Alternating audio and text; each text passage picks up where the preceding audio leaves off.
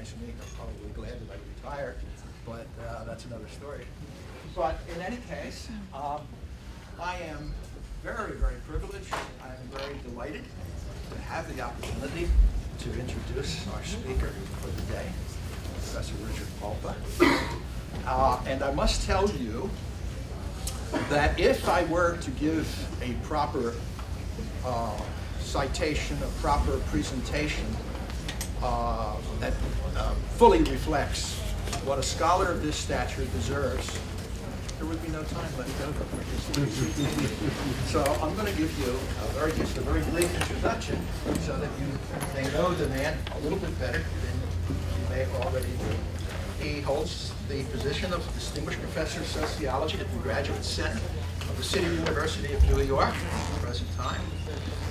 He is a man of very formidable stature in the field of sociology.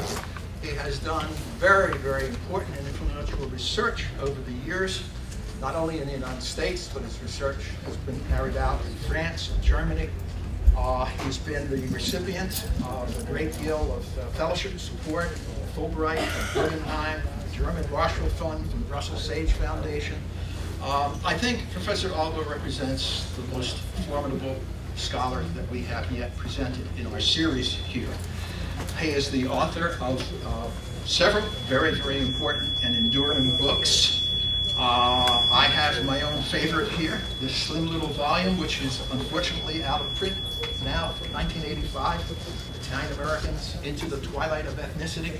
That is a book that I treasure. If you were to look at my copy of it, you'll see lots of notes like this, okay? Very, very seminal, very influential, very important uh, work. All of his work is important in this way. Professor Alba has also uh, served his profession very well. He has been the president of the Eastern Sociological Society. He has been the vice president of the American Sociological Society. Enough, Juliani, enough. Uh, I, I, do have to leave time for him. But uh, I want to um, share with you something that comes from the very first time that I met Professor Alba. I was at a conference in the early 1990s. We were just trying to decide here whether it was in 1990 or 1992 at New York University, in which he made a principal presentation, and I was one of several commentators on his presentation. Uh, and uh, I'm going to read to you two brief paragraphs of what I said on that occasion that was later published in the proceedings from the volume that will kind of set, uh, I think, set him and his presentation today into a better context.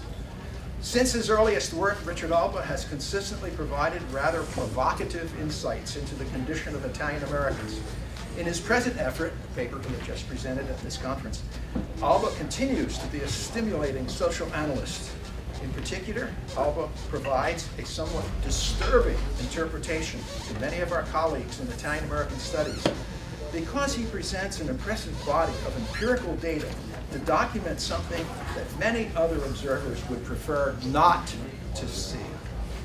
Years ago, Edward P. Hutchinson of the University of Pennsylvania, the individual who launched me on my way as a student of ethnic life in America, issued his warning that the manner in which we study immigration is often a projection of our own personal values and preferences.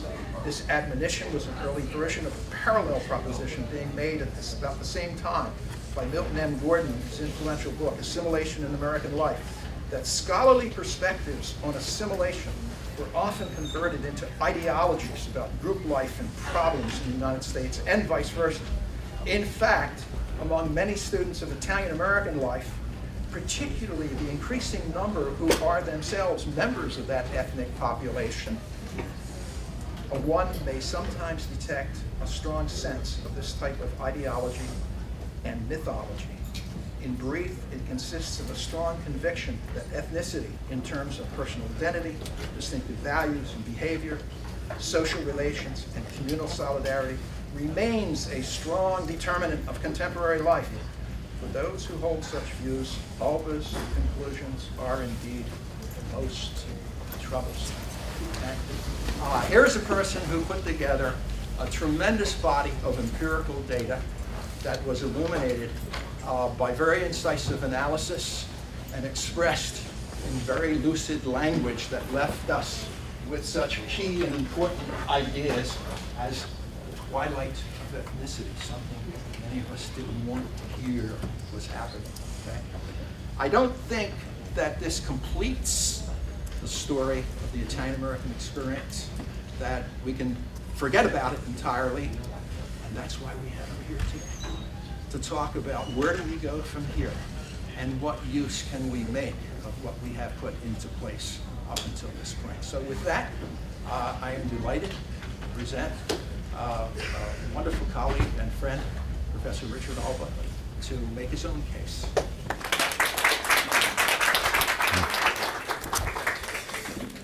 Well, uh, Professor Juliani, thank you indeed for that very warm and generous uh, introduction. And I hope I'm going to live up to it. Um, and because I entirely agree with you that um, the study of ethnicity is fraught with, with, with personal identities and, and conflicts, and yet the study of past ethnicity has something really important to tell us about the possibilities for the future. And that's really my subject for today. I am very grateful to, uh, to Rich Juliani for facilitating um, my participation um, in the uh, Manila lecture and to uh, Regina Duffy and others for um, making it possible for me to be here. This is my first visit to the Villanova campus, and I want to tell you how impressed I am visually with, uh, with the campus. Um, I have to say, though, as a sometime sports fan, um, I'm sort of glad to be on the campus where, um, in, in past decades, Rollie Massimino, you know, uh, that she brought uh, an NCAA championship into being by making sure that his players ate enough pasta. You know, I think there's something to be said for that. Okay. Um, why do Italian Americans matter? Well, that's of course the subject of the talk, but what I want to underscore here is that um, my concern today will not be so much with data, though you will see data, but it will be really with narrative. How do we understand the changes that took place among Italian Americans. And what does our understanding of those changes tell us about what potentially could happen in the future of American society with regard to the contemporary immigrant streams, which are not at all coming from Italy or um, even from Europe? So let me start with a little bit of a review about contemporary immigration and then go back and do quickly look at the Italian American story and try to draw some conclusions from it that might still have validity today. So, um, as you know, um, we are in another era of mass um, immigration. Um, the number of legal immigrants coming to the United States is approximately 1 million per year. the um, the bulk of these immigrants come from outside of Europe, as I said, from, especially from Asia, uh, Latin America, um, and uh, the Caribbean. As a consequence of the renewed immigration, which really began in the late 1960s um, and was inaugurated by a changed immigration law, which I'll briefly talk about in a minute, um, as a consequence, the population share of immigrants and their children um, is rising, and the share of the foreign born in the American population is beginning to approach um, the high water marks um, that it reached in the early part of the 20th century and the latter part of the 19th century when Italians, along with Irish Germans and others, made up the bulk of the immigration stream. So here's a little data. Um, the blue line shows you the total numbers of, of foreign born in the United States in millions. Um, you can see actually it doesn't go past 2005 in this chart, but today there are roughly 40 million immigrants living in the United States in a country of slightly more than 300 million people. 40 million is a lot. In fact, it is by far the largest number of any country in the world. So, in a very real sense, the United States remains a mecca for immigrants from all over the globe. In the um, previous era of great migration, um, the percent of the foreign born in the US population at several moments approached 15% of the population. Um, the last time that happened was um, in 1910, and 1910 was just about the high point of Italian immigration. Italians came in the greatest numbers to the United States between the years 1900 and 1914. Roughly 3 million people came from Italy in just those 15 years. Um, you can see that today the percent of the foreign born in the U.S. population um, is about is between 12 and uh, 13 percent. Um, so it's not far then from the high point, and it's and it's well above its its low point in the 20th century, which was reached in 1970. Today, about one in four residents of the United States is either an immigrant or the child of an immigrant. Um, uh, the, the child group we often call this the second generation. Well, um, the United States, like actually all wealthy Western countries, stands at a watershed moment in its history. Literally, the face of the West is changing as a consequence of large scale post World War II immigration from countries that lie outside of the European um, and European descent um, orbit. So, like other countries, the US is facing um, in the next 25 years a major transition in its population, especially in its working age population. So in 25 years, the working age population will be far more diverse um, than it is today, and it will also contain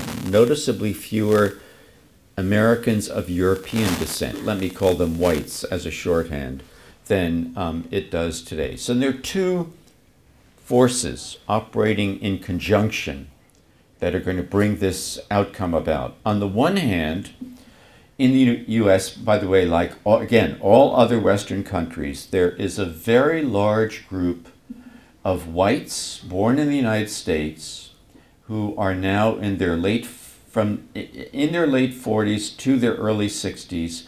They're part of the group that we call the baby boom. The baby boom group it was born in the two decades following World War II in the United States between 1946 and 1964. In some European countries, it went on for a bit longer. It was actually delayed um, because of the wartime destruction. Um, but in any event, over the next 25 years, these individuals are going to leave the working force. They're going to leave various positions of leadership um, in the civil society, um, and others are going to replace them.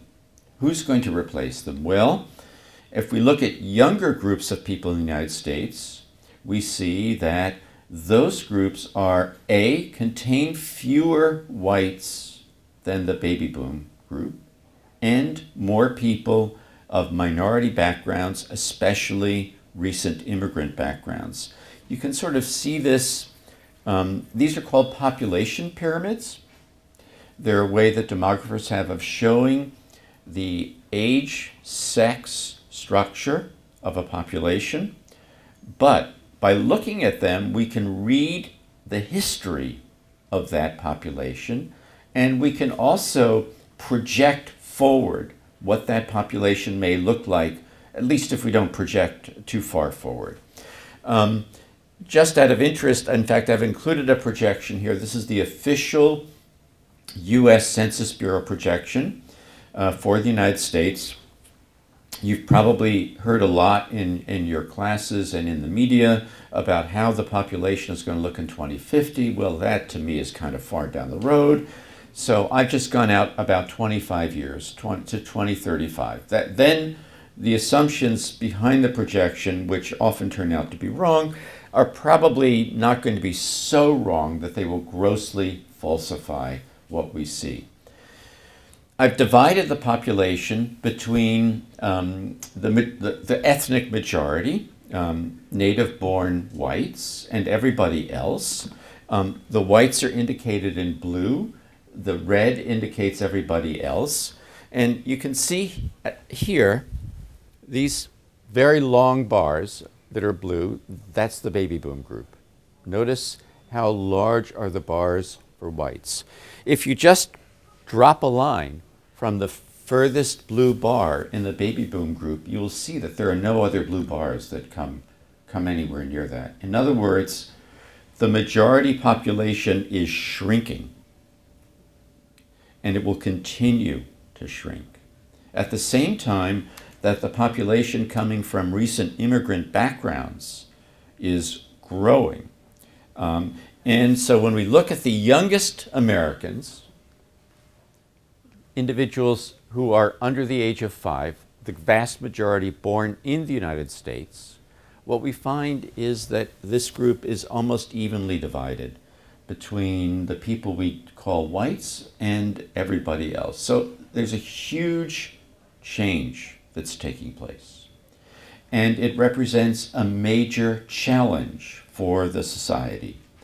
Um, we could define this challenge in terms of integration, where integration here means that individuals coming from minority backgrounds are being prepared to function in the workforce, in the polity, in civil society, in ways that are on a par with individuals of majority background. In other words, the mainstream, whites.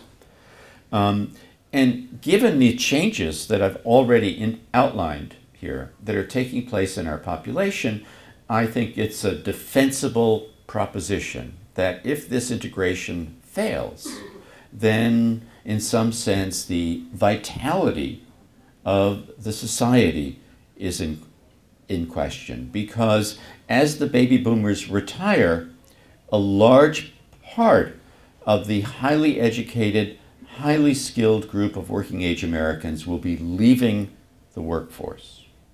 And so preparing others to replace them, where the others will have to include people from recent immigrant backgrounds, is really a, an issue of great consequence for um, this society. Um, I hope you can see this better than I can see it on the screen. Well, I'll tell you what it says anyway. So, just as a kind of to give you a sense of the magnitude of this challenge, um, I am comparing here the educational attainments in, um, in recent years of young US born Mexicans on the one hand, that's Mexicans are by far the largest immigrant group in the United States compared to their peers among whites. Um, and in the upper part of the bars, it's a kind of purple shade. Um, that represents college degrees, BAs, and higher. Um, on the left hand, there are two sets of bars, one for men, one for women. On the left hand side, we have whites. On the right hand side, in each set, we have Mexicans. What you can see is that the percentage of whites getting college educations is quite a bit higher really more than two times higher.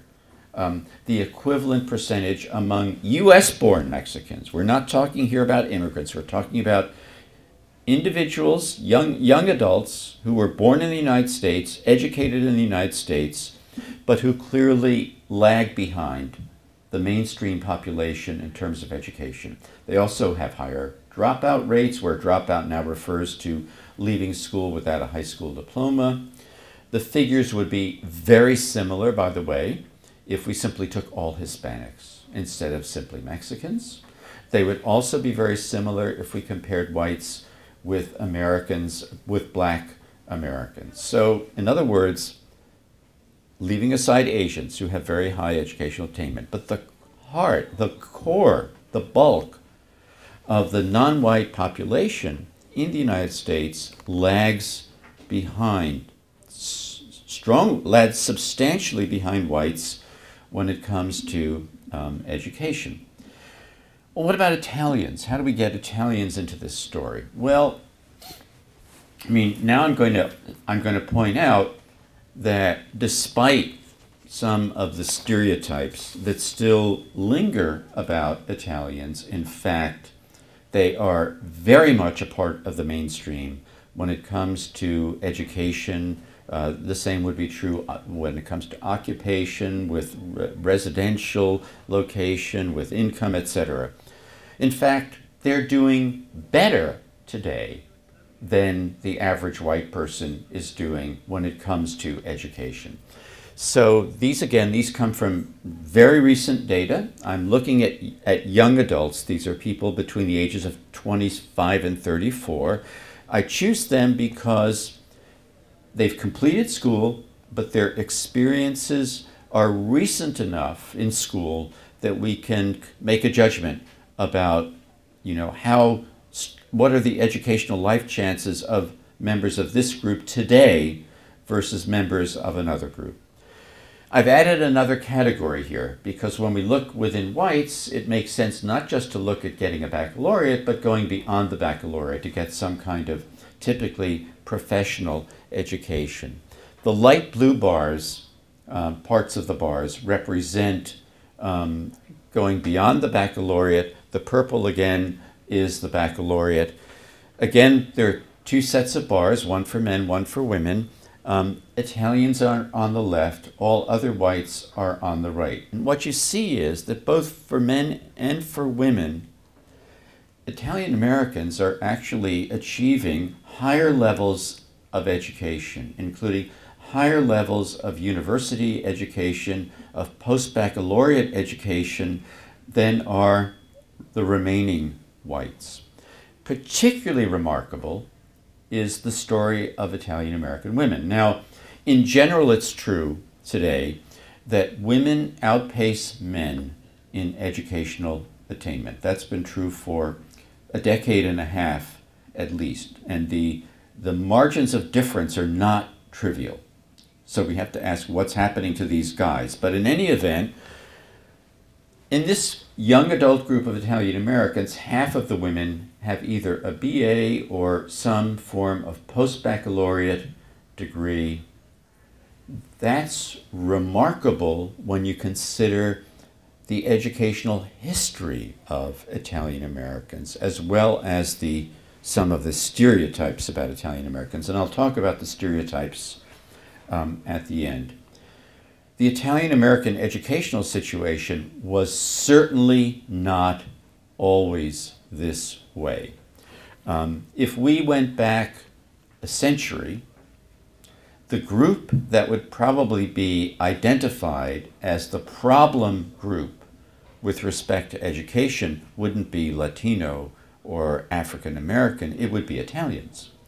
Um, and during the first half of the century of the 20th century, an extensive literature documents that Italian American kids growing up as the second generation in immigrant homes were regarded, at least in the cities of the North, as a major problem by educators.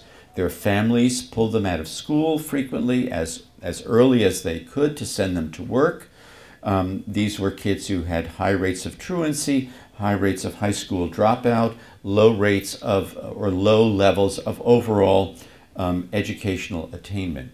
One of the most famous doctoral dissertations ever written in the field of Italian American studies was written by an educator named Leonard Covello, who wrote about the Italian American kids in the New York City high schools of the 1930s and 1940s. And, and it was, a, it was a, an attempt on his part to document and to understand why Italian American kids lagged behind their peers um, in terms of education. when we get to the end of the Second World War, the picture of Italians as sort of somehow stuck educationally and stuck in terms of um, their mobility um, didn't end, but was really kind of um, cemented in place, you might say, by some of the major sociological studies that were carried out in that period. The most famous of these, still famous today, um, is a book by um, uh, uh, you know an eminent sociologist, Herbert Gans. It's called The Urban Villagers, and it's a study of Italians living in a neighborhood of Boston. And his characterization, I mean, the, the title gives it away. His characterization of this group was that in some sense they were still hampered by a kind of um, a mentality that they had brought with them, principally from southern Italy, um, that um, confined them and made them made them and their children less willing to pursue education um, and to pursue mobility. Well, if we look, uh, actually, uh, an argument that I've long made is that these uh, Gans and others who wrote about Italians in the post World War II period kind of missed the real storyline, which was that very quietly there was, in fact, a great deal of mobility taking place, and it was taking place by uh, principally through rising levels of educational um, attainment. And so, if sort of we look at how the education of Italian Americans, second generation Italian Americans, compared to that of a core group of white Americans, people of British ancestry, we can see a closing of the gap that took, and I'll, I'll sort of explain that in detail in a moment in this chart, that took place for the, those Italian Americans who grew up after the war. So uh, here what we have are what demographers call birth cohorts. So we're looking at groups who are defined by the year in which they were born, which of course also defines the years in which they go to school, you know, the likely years in which they complete schooling. So it's a kind of historical record then. Um, and what we can see looking at this historical record is overall change for everyone in educational levels. The British American kids got more education over time, but the Italians who lagged behind in the beginning really caught up by the end of the period, which is people who were born in the early 1950s. So we're going here from kids who were born in between 1910 and 1914 to kids who were born 1951 to 1955. And on the left hand side, for example, if you compare the dark brown, which is really the upper bar, to the green line, that compares boys. British, the, the, the higher line, Italian, the green line, if you look at the left-hand side, you, it's obvious. There's, there's quite a gap. But by the end, the gap has been closed. Now you might wonder, what is this big leap in the British line for the kids who were born in 1946 to 1950? That's the Vietnam War. So the Vietnam War, because of the draft provisions, which allowed young men who were in higher education to postpone uh, the draft, led many to stay in school who might not otherwise have stayed in school. So that's, that's the explanation of that. You can see that the Italian American women also caught up in this period. So the kind of um, beige line, I'm sorry it's not a little clearer, the colors come out differently in the end than I intended them to, compared to the orange line. The beige line is British women, the, the orange line is Italian American women, Again, on the left, you can see there's quite a sizable gap, and gradually it closes, and it's closed in that last cohort of people born in the early 1950s who would have been coming out of college in the early 1970s. So we're talking about really a quarter of a century, the period 46 to 70, when a lot took place and when a gap that had been very large in the beginning, really, at least in, in these quantitative terms, um, disappeared by the, by the end of that period. So that brings us to a consideration of kind of what were the nature of the barriers in the mainstream society to Italian American social ascent. And it's there, I, I believe, that we can really gain some lessons that can be applied to the present when we also have major barriers that confront groups like the Mexicans in terms of integration into the mainstream society. Now, it's terrific to come here when the exhibit in the back is about the attacks on Catholic institutions in the middle of the 19th century, because that's a story that's extremely relevant to my story, even though there weren't too many Italians here um, in the middle of the 19th century. But the, but the kind of key storyline is this that Italians were excluded from membership in the mainstream up through the middle of the 20th century by a combination of religion, ethnicity, and even to some extent racial factors. So the role of religion in American society as a, as a division between groups of people was very powerful until the really the post World War II period. It's exemplified by the Kensington exhibit in the back, but even when we get to the 20th century, um, it's very clear that religion had a powerful role. The Ku Klux Klan, which is of course famous as a racist organization, had a second, a so-called second life in northern cities in the early 1920s. Its targets were not blacks so much as they were new immigrants, especially those of Catholic um, and Jewish um, religions. The 1928 election, um, which is rarely talked about, but was really in some ways a very, a certainly symbolically important election, um, for the first time featured a Catholic candidate nominated for president by a major party, namely Al Smith, um, running on the Democratic ticket.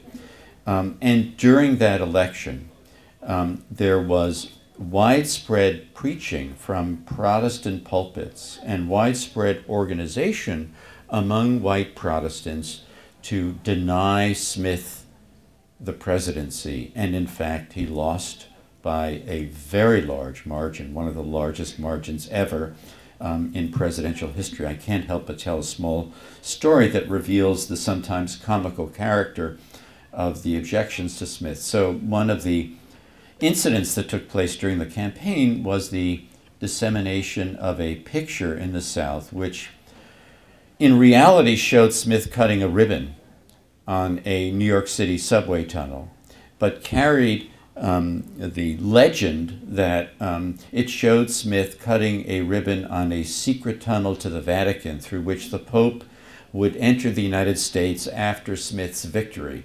Um, this didn't help him, I guess. Um, the role of race uh, is, is again often forgotten, not so much by scholars, but I think in the lay understanding of these events. But it was there. I mean, there was something racial to the um, derision um, that, um, that white Protestants felt toward Italians and others. Um, for the Italians, uh, to me, it's betrayed by the common slur word. When I was growing up, the word guinea, um, which is a word which was applied to Italians and was a word that came out of the history of American slavery um, and basically is derived from the African coast. So it was definitely a way of saying, you know, these people really aren't um, white. There was also uh, scientific racism at the time. Um, the use, the first use of the IQ test came uh, an application to the new immigrants and their children um, and was used to prove their intellectual inferiority. Um, and of course, these groups then were targeted by the immigration legislation of the 1920s, intended to restrict immigration, which established nationality quotas. That was the system. The numbers of people who could come each year from a given from each country, and those quotas were set low for the countries of southern and eastern um, Europe. Well, as I said, um, the period of the 45 to 70 was really a period of transition, um, a period when um, the gulf, educational and social, that separated Italians and other groups from the white Protestant mainstream um, was was filled in. And how, how did that, you know, what's what's what sorts of uh, what was the situation after that gulf was filled in? Well, um, as I pointed out, the um, ethnics caught up in socioeconomic terms to the mainstream, and in, the Italian case, the one piece of evidence is that the Italians erased the education gap that separated them from the mainstream. Um, marriage across ethnic and then religious lines increased sharply. That was true for Italians. Um, also true, and maybe this is the acid test for Jews, who in the early post-war World War II period had a intermarriage rate of under 10%, and by the 1980s, three decades after that period, um, had an intermarriage rate of 50. Uh, percent. Um, they, the ethnics, the, the, the, sort of perception that these ethnics were, weren't really white was ended in this period. Um, and their religions really became a part of the mainstream. So the assimilation that took place didn't mean that Catholics and Jews became Protestant, it meant that their religions were included in the mainstream, we became, instead of a white Christian nation, meaning a white Protestant nation, which we had been in the early 20th century, we became a Judeo Christian nation. Um, and the distinctions now made among the three major religions became much more minor in consequence than they had been in the earlier part of the century. Well, this leaves us with a puzzle. Um, and, um, and, the, and, and I'm not going to go through all the points here because I think I'm taking up more time than I imagined I would. So, sort of, I'll, the puzzle is simple enough to say. Mostly, when sociologists analyze situations of inequality, what they find is that groups that are advantaged by their situation strive to hold on to their advantages. And often the story is one of the difficulties of addressing inequality because reforms are often thwarted in one way or another by the privileged group that finds other mechanisms by which to keep to preserve its superior position. Catholics and Jews were these were huge groups, you know, especially the Catholics. Why, you know, so the question becomes why would white Protestants have accepted them into the mainstream in the first place? There was no real advantage for them. The, the, the way the post World War II changes worked out could have, it, things could have turned out differently. It could have been, as many people at the time imagined, that we would have in the north of the United States a three tier system with non whites on the bottom, white Protestants on top, and white Catholics like Italians in between. That was the Gans vision, by the way, in the urban villagers, was the Italians were going to be a stable working class. They would be prosperous enough so as to distinguish themselves from minorities, principally black Americans, but they were not going to be in a position to challenge, at least the elite white Protestants who presumably would hold on to positions of leadership in the society as a whole. It didn't work out that way. And it's worth thinking about why did it not work out that way? Well, I'm going to argue that when we look carefully at the changes that took place, we can see that there were sort of three things that happened sort of simultaneously. Their conjunction really eroded the boundaries between the, the white Protestant mainstream and these other groups, including um, Italians. So one of those uh, it, it was what I'm going to call non-zero sum mobility. That means that lower groups can move up without appearing to threaten the position of already established groups.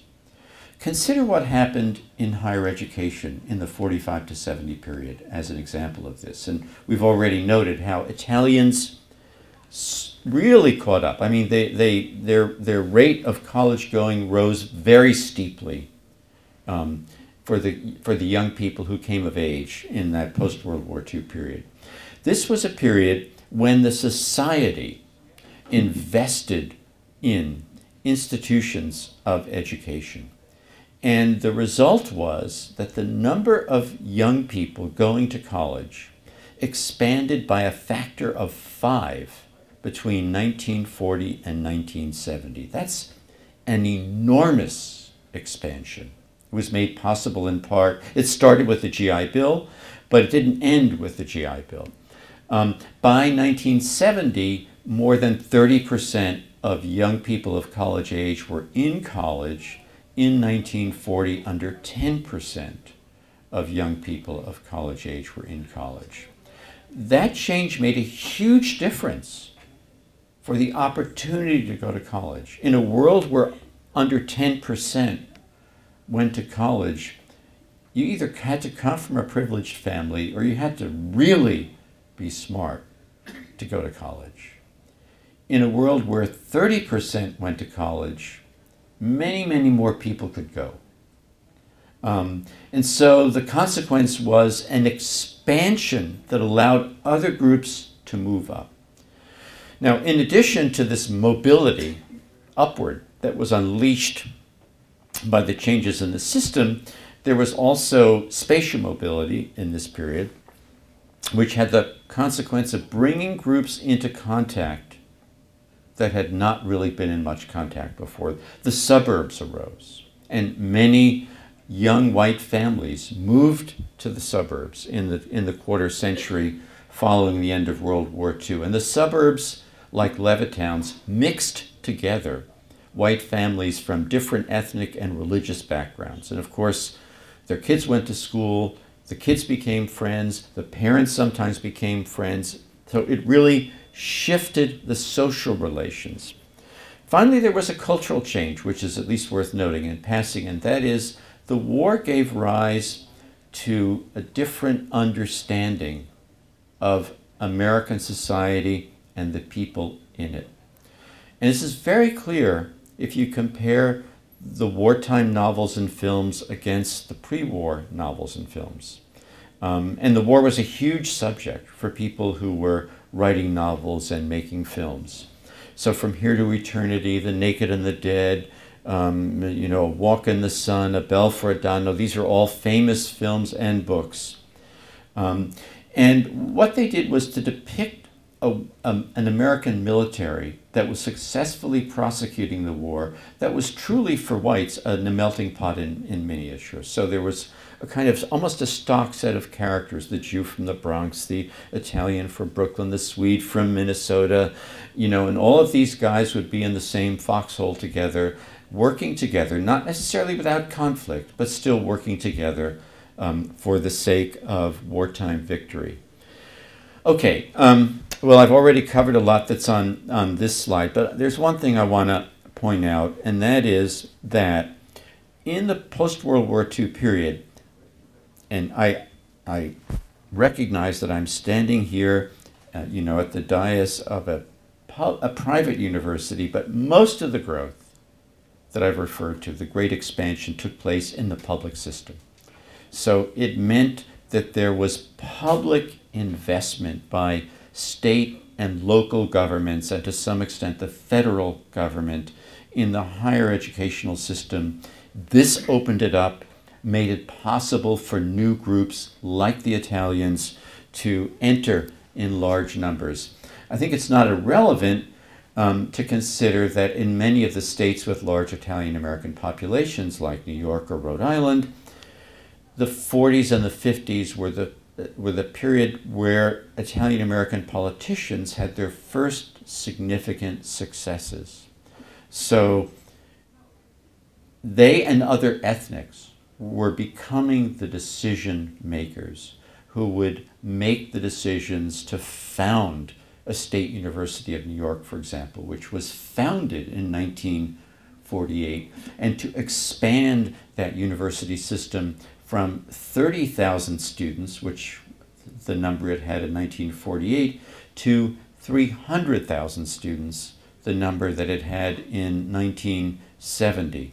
So this political success then and these public policy decisions went hand in hand, but they had a momentous impact on the inequalities that had previously ruled um, in American uh, society.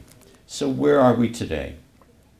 Well, first of all, the, the demographic changes that I alluded to earlier on in the lecture, the transition to a far more diverse society, does hold the promise of some non zero sum mobility.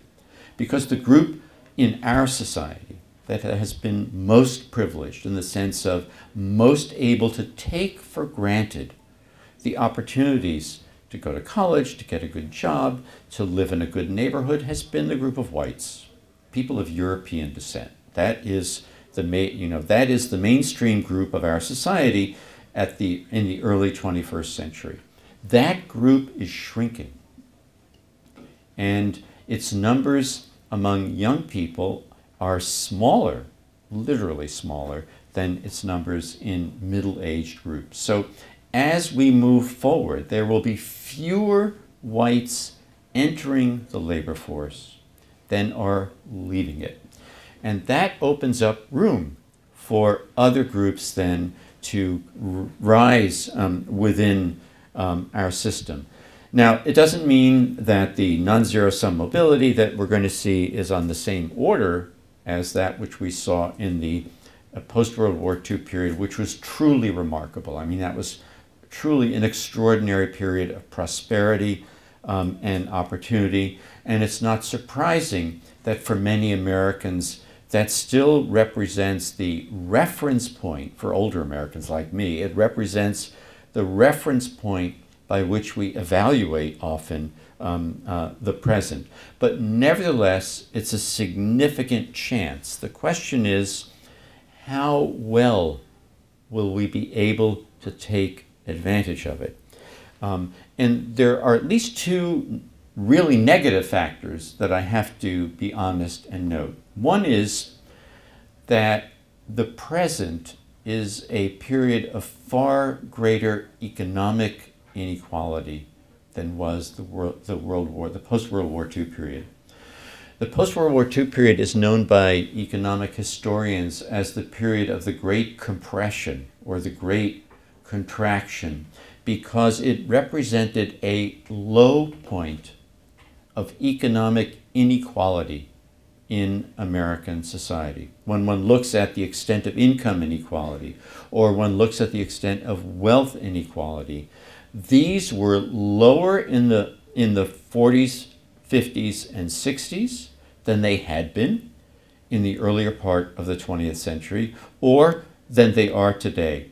Um, and of course, that decline in size meant that people on some very important economic dimension were more equal. It wasn't as hard uh, to move up in a society where the economic ladder has been trimmed. And today, of course, um, maybe you've been made aware by what you read, by um, what you've heard in the classroom, that we have a level of inequality that is A, considerably higher than that in pretty much all of the other um, you know, economically developed countries, and B, rivals that of the so called Gilded Age um, in the beginning of the 20th century. So the gap between people on the bottom and people in the, let's call it the upper middle class, has really increased today over what it was in this earlier period.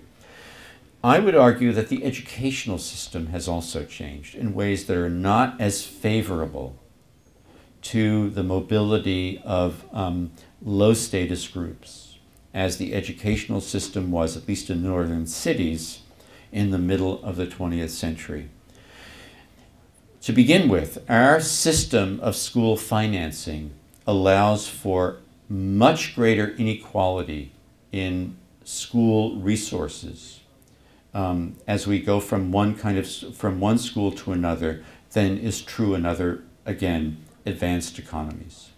Um, because we fund schools based on a combination of local and state taxes. Many other systems fund schools based on national um, budgets as opposed to uh, local and state um, budgets and we know from many, many studies of our school system that A, schools are segregated by race, ethnicity, as well as socioeconomic status, and that B, the resources of schools correlate with the social origins of the young people that they teach. So that the schools that teach people from minority backgrounds and from, from um, lower socioeconomic backgrounds tend to have fewer resources than do the schools that teach kids coming from more affluent um, circumstances. The other thing that um, that maybe hasn't gotten as much attention as it deserves is um, that there's been a decline in what we could call teacher quality. Um, in the middle of the 20th century, teachers were recruited from college educated women. That was a relatively small group until college uh, going expanded. It was, a, it was a group that captured people f- who were either very smart or coming from relatively affluent circumstances. And those young women didn't have many opportunities. So the studies showed many of them wanted to become teachers. Um, now, of course, women rightfully have many more opportunities, um, but um, and so the pe- the young men and women who go into teaching turns out come n- from not such an academically strong group as was the case in the middle of the 20th century. Basically, what one could say is the way we compensate teachers through status as well as um, economically has not not kept pace with our need to recruit highly qualified teachers, people who have high levels of academic skill. And there are many studies that show that the intellectual quality of the teacher makes a difference for how much um, young people learn. So we really need to upgrade teaching in order to improve our educational system. And by the way, the studies of the highest achieving educational systems like that in Finland all reveal um, a fairly high status for um, teachers.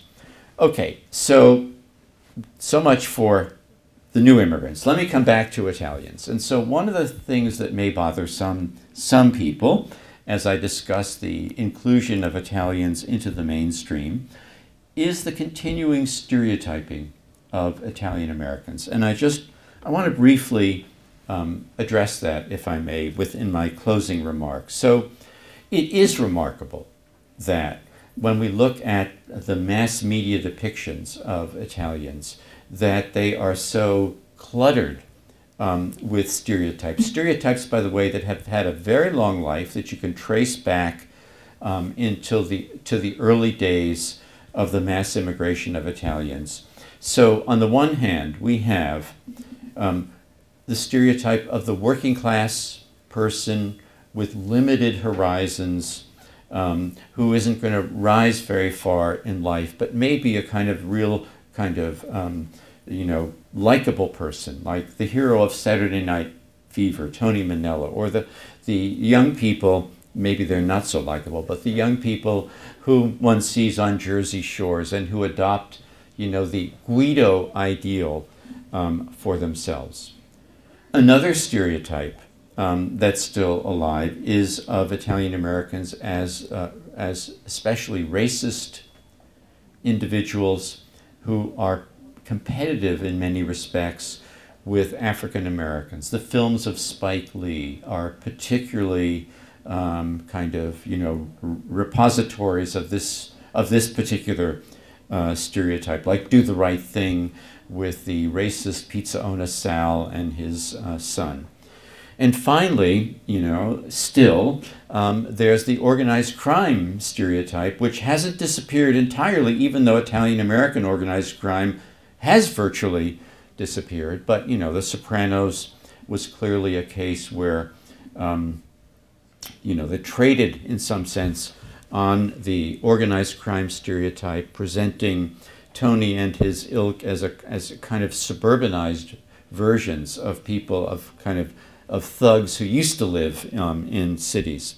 Running throughout this, I would argue, is a, the- a consistent theme that has to do with um, what are seen as the peasant origins of especially the southern Italians, the great bulk of the immigrants who came from Italy um, to, to the United States. And it's in the contrast between street smarts and intellectual acumen, the ability to reason, uh, to think abstractly. And it's, it's not that Italians are viewed as unintelligent, but it's that their intelligence is given a particular twist. They have street smarts, they are the salt of the earth. You know, they are, again, the kind of um, um, likable, in some ways admirable, um, kind of working class characters who, you know, who make neighborhoods worth living in, but they lack that kind of extra um, element in, the, in this stereotype. I'm not, I'm not saying in reality, in this stereotype of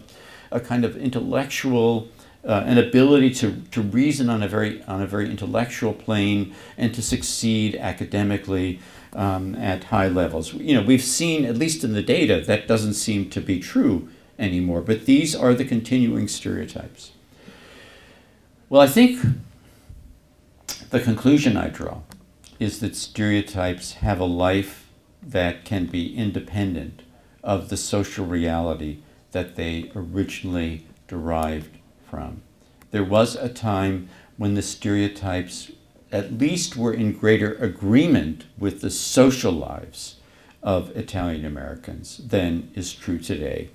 Um, this, I think, you know, this life of stereotypes, though, says something about what the new immigrant groups also can expect in future decades because even if they achieve in the way that Italians have achieved and they enter in large numbers into um, the mainstream, there will probably still be stereotypes about them because stereotypes are a way that um, ethnic stereotypes that Americans think about inequality in their society. Stereotypes like the, the ones about the Italians are ways of justifying the unequal position of groups on the basis of whether or not they have the right stuff to make it in the kind of society um, that the United States is. This note in closing. But stereotypes can change, and um, well, this isn't terribly clear uh, given the light in the room, but it's a mid 19th century drawing by the famous cartoonist Thomas Nast of the Irish celebrating St. Patrick's Day um, in right after the closing of the American Civil War. And if you look closely, what you will see is that the Italians, uh, the Irish, are drawn here with ape-like features. This was a the simian depiction of the Celt was very common in the 19th century. It actually uh, came in, from, from Great Britain, where there were, you know, very uh, vital, uh, vivid, I, might, I should say, vivid racist stereotypes about the Irish in the 19th century. But this stereotype, which had such a life on American and British shores in the 19th century is lost to us today. I mean, if it weren't for the fact that this says St. Patrick's Day somewhere there, um, probably many people wouldn't be able to figure out who was being depicted. So stereotypes can change, and it's my hope that given the enormous success that Italian Americans have enjoyed since the end of World War II, that eventually we'll be able to say goodbye to, um, to the situation and his friends. Okay, I'll close on that note.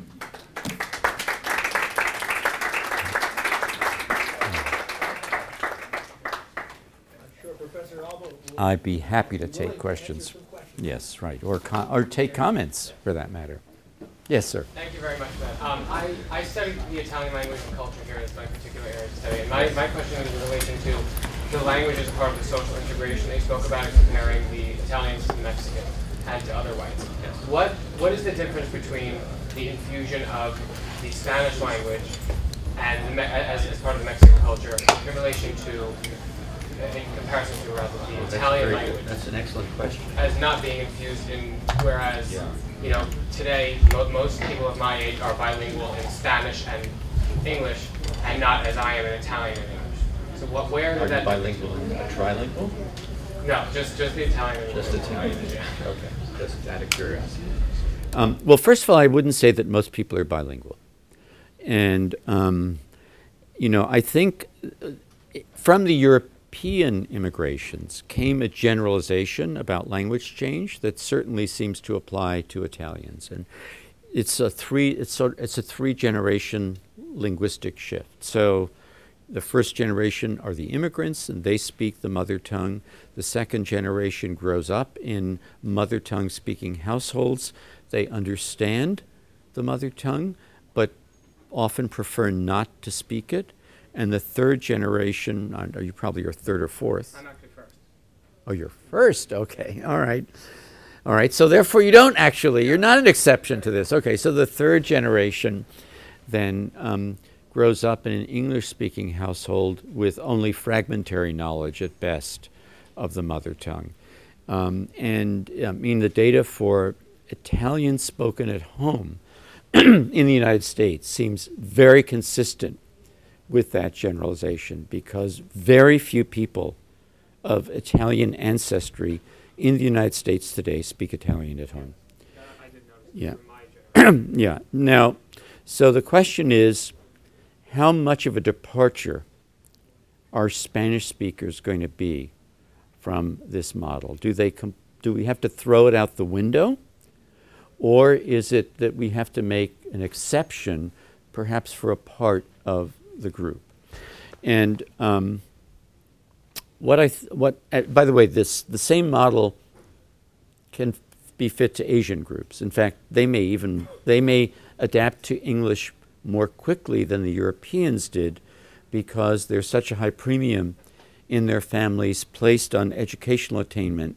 So a lot of their families really concentrate on the young kids mastering English so that they can go to the best univers- best high schools and best universities um, that they can. So it's rare then, you know, to meet um, young people of Chinese background who are really fluent in Chinese and certainly who are literate in Chinese because, of course, it's, it takes a great deal of extra effort to learn to read and write in Chinese.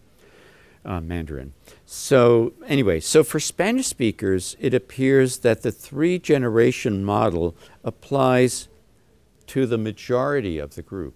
If you're willing to say that maybe the third generation has somewhat better than fragmentary knowledge. But it's clear that there's a language change that takes place across generations that is measured in media use, for example. I mean, there's studies you can uh, go to on the, on the Pew Hispanic Center research site if you're interested, um, which show that there's marked shift in the use of media, Spanish language media, across, across the generations. On the other hand, you're right that in later generations, there's more bilingualism than we would expect based on the European language experience. And of course, the Spanish speakers are a huge group, and um, there is a very large media infrastructure to support their language, and many of them are not far from the home countries of their parents, and so they can go back and forth with a regularity that was not true of early 20th century Europeans. So, you know, I'm not sure. You know, I don't think we know to say whether they're really going to be an, ex, you know, they overturn the model or whether, you know, by, in some sense, making allowances in the model, we can kind of account for the major patterns of language adjustment. I was just going to say, um, but wasn't it an Americanization policy to get rid of language? Yes, it was. So that's why, you know, people like us, kind of, sort of, well, not really okay, I think- Well, first of all, the, the Americanization policy was um, most acute right after World War One, um, and you know that's when um, you know many white Protestant Americans were in favor of things like 100% Americanization, et cetera. But the reality um, is that schools that were bilingual, A, were fairly common in the United States in the early 20th century, and B, continued to exist even after this period of, of Americanization policy. So in the Midwest, um, and, and this is well known. I mean, I'm not, you know, I'm not kind of giving you anything that, that a historian of this period would disagree with. In the Midwest, many of the major cities had schools that were bilingual in German and English until World War I. So, um, you know, even in the 1940 census, you can see that there are a lot of people that were German speakers as a consequence of the concentration of German speakers in various communities of the Midwest and as a result of these school systems. Even after World War I, though, there were uh, schools, especially Catholic schools, that maintained a degree of bilingualism. In New England, it was common for uh, schools to teach in French and English, and that lasted into the 50s. Um, and there was a uh, college, a French speaking college in Western Massachusetts in the early 1950s um, that presumably drew its students from, from the young people who are coming out of these schools.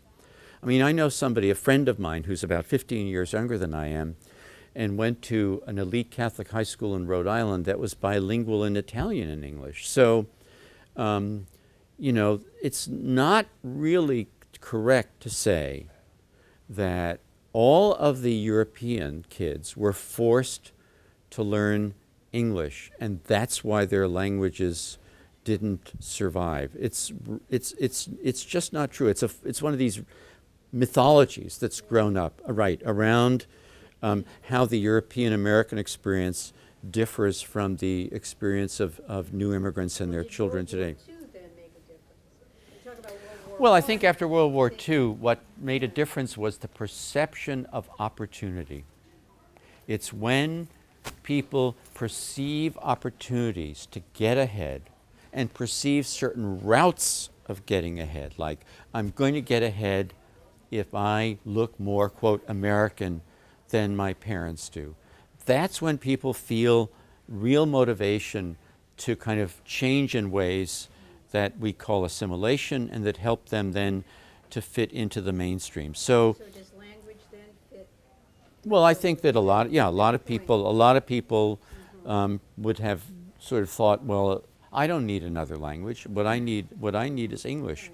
I don't need to have this funny sounding name. You know, I'm going to change my name, which of course many Jews did in in that period. Uh, you know, so I mean, there was not only name changes, there was a lot of cosmetic surgery in the post World War II period to help people fit in better to you know the the sort of the norms about appearance um, and about behavior. Yes. this kind of relates to a lot of things you've been saying. Several years ago, I organized uh, a session of the American Historical Association, general topic being the decline of German American Yes, yes, yeah. which, uh, uh, you know, kind of, we turned over a lot of things in this session. And one of the things pointed out was that they have a very long history, and all during that history, people have been coming in as immigrants to the German-American community, however you Yeah, want to right, define it. yes, A- And they've also been leaving, you know, so this. Yes.